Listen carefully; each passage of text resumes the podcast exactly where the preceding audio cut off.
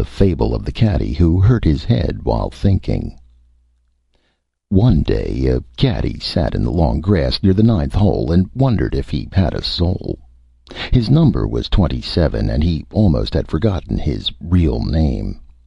As he sat and meditated, two players passed him. They were going the long round, and the frenzy was upon them. They followed the gutta percha balls with the intent swiftness of trained bird dogs, and each talked feverishly of brassy lies, and getting past the bunker, and lofting to the green, and slicing into the bramble, each telling his own game to the ambient air, and ignoring what the other fellow had to say.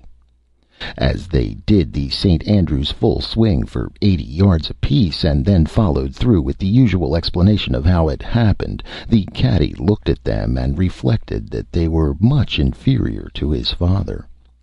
His father was too serious a man to get out in Mardi Gras clothes and hammer a ball from one red flag to another. His father worked in a lumber yard. He was an earnest citizen who seldom smiled, and he knew all about the silver question of how J. Pierpont Morgan done up a free people on the bond issue. The caddy wondered why it was that his father, a really great man, had to shove lumber all day and could seldom get one dollar to rub against another, while these superficial Johnnies who played golf all the time had money to throw at the birds. The more he thought, the more his head ached. MORAL: _Don't try to account for anything.